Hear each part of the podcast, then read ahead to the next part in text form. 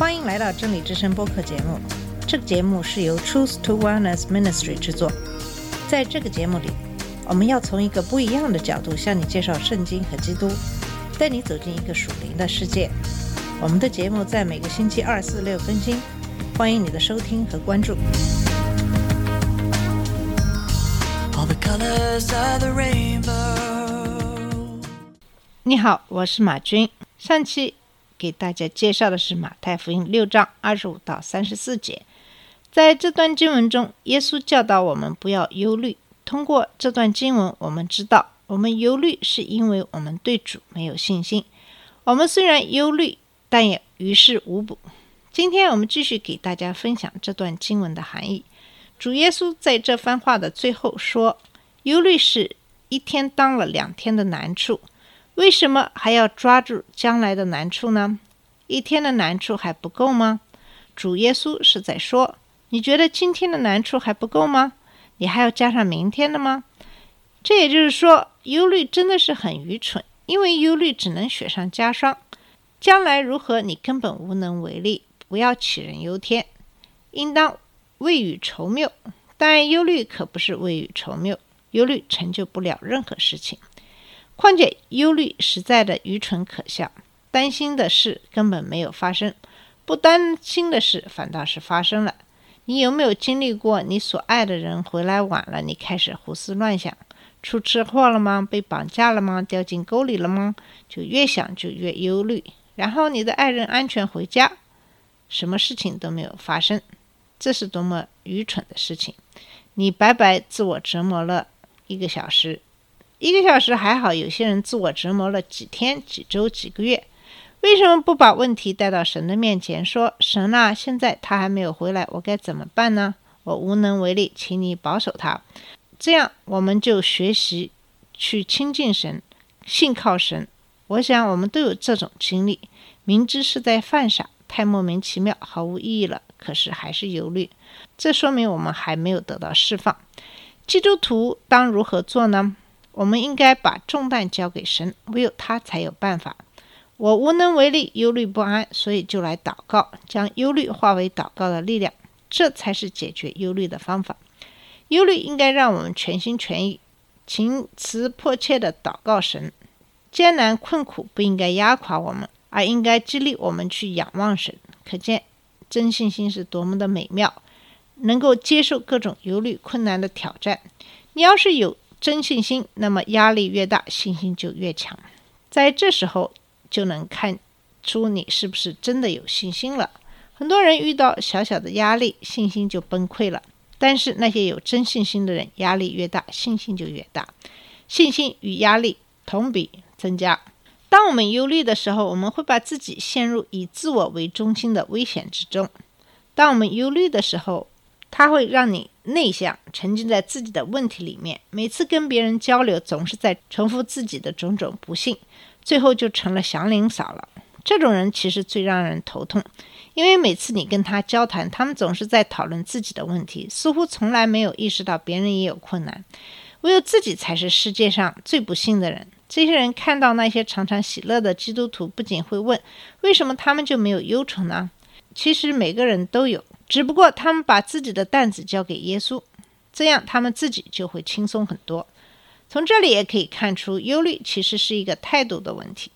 记得在国内拜访一个教会的时候，遇到一个姐妹，她自己开了一个小店，看到我们来了，就把小店里的卖的东西给我们吃，给我们喝。我不想免费的吃喝，知道她做小生意并不容易，可是她却非常的喜乐，不在意这点小东西。如果不了解，你还以为他一定生意兴隆。可是跟他聊了聊，才知道做小生意真的有很多的不易，常常有人趁火打劫、敲诈勒索，跟供应商搞好关系啊，等等，这些都是一系列的问题。可是因为他对神有信心，神也常常眷顾他；因为他的大度，也常常有非常慷慨的客人和非常可靠的供应商。对主的信心，就是不要靠自己的能力、智慧。而是忘记自己，凡事依靠主。那些永远关注自己的人，是自我毁灭、自我消耗，不但自己精疲力尽，也让别人精疲力尽。信心就是脱离自我。主耶稣怎么说的呢？第一步是不要看自己，你们看那天上的飞鸟，野地里的百合花。你有问题就别关注自己，去关注周围吧。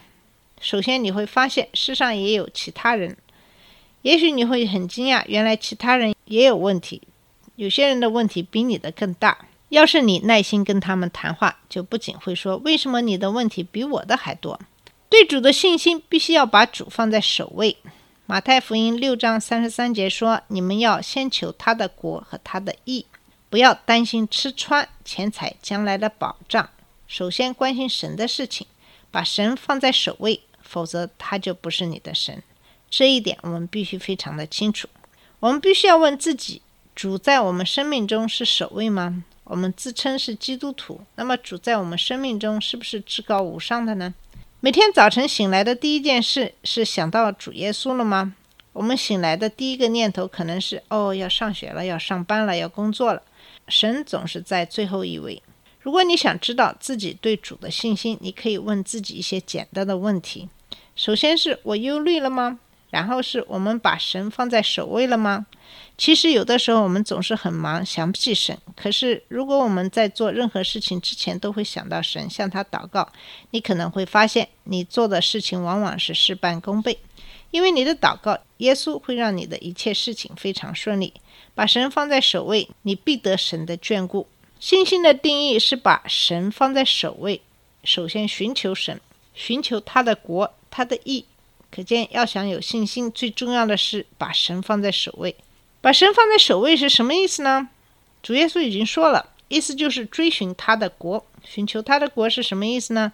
是什么国呢？神的国就是神的政权，神的一个大政权，他是万王之王，万主之主。寻求神的国就是寻求神的政权。如何寻求他的政权呢？就是在我们的生命中寻找他的政权，让他成为我们的生命之王。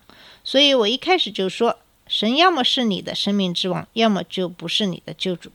不要以为可以利用神得到救恩，免下地狱，这是不可能的。现在不活在神的主权下的人，神是不会拯救他的。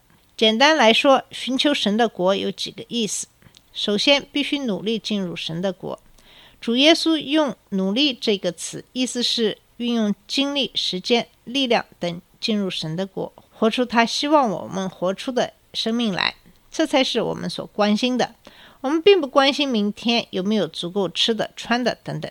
我们关心的是能否活出神呼召我们去活的生命。我们努力进入他的国，活在他的政权下，成为他的国民。现在很多人都想成为欧美发达国家的公民，但是成为神政权的公民更是好的无比。所以，首先要努力进入神的国，寻求他的国，意思就是想方设法进入他的国。其次，一旦进入神的国，成了新人，那么寻求他的国就意味着关心神的国，关心别人的救恩。第三，他的主权不仅要行使在我们的生命中，也要行使在整个社会中。我要是在这间教会寻求神的国，那么意思就是我在寻求神的主权行使在我们全体的生命中，神成为我们全体的元首，意思是将神的国建立在我们当中。寻求他的义又是什么意思呢？公义是神国的标志，所以教会里必须没有罪，哪里有罪，哪里就没有公义，没有公义也就没有信心。另外，寻求他的义。意思就是活出虔诚的生命，所以寻求他的意就是接受他的公义，以及活出他的公义，还要把他的公义传给他人，让他们成为公义，让他们得救。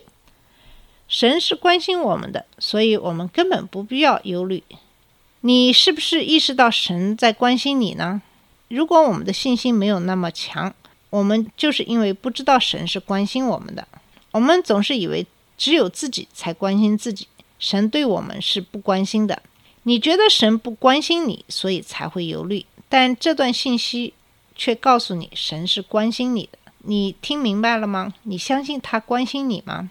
为什么还要忧虑呢？你相信他关心你没有吃的穿的，还是说你觉得他不关心，任你挨饿受冻呢？其实你所有的一切，他都是非常的在意的。我们真的没有必要去忧虑。我们的信心是可以彰显在我们的外在行为和外表的。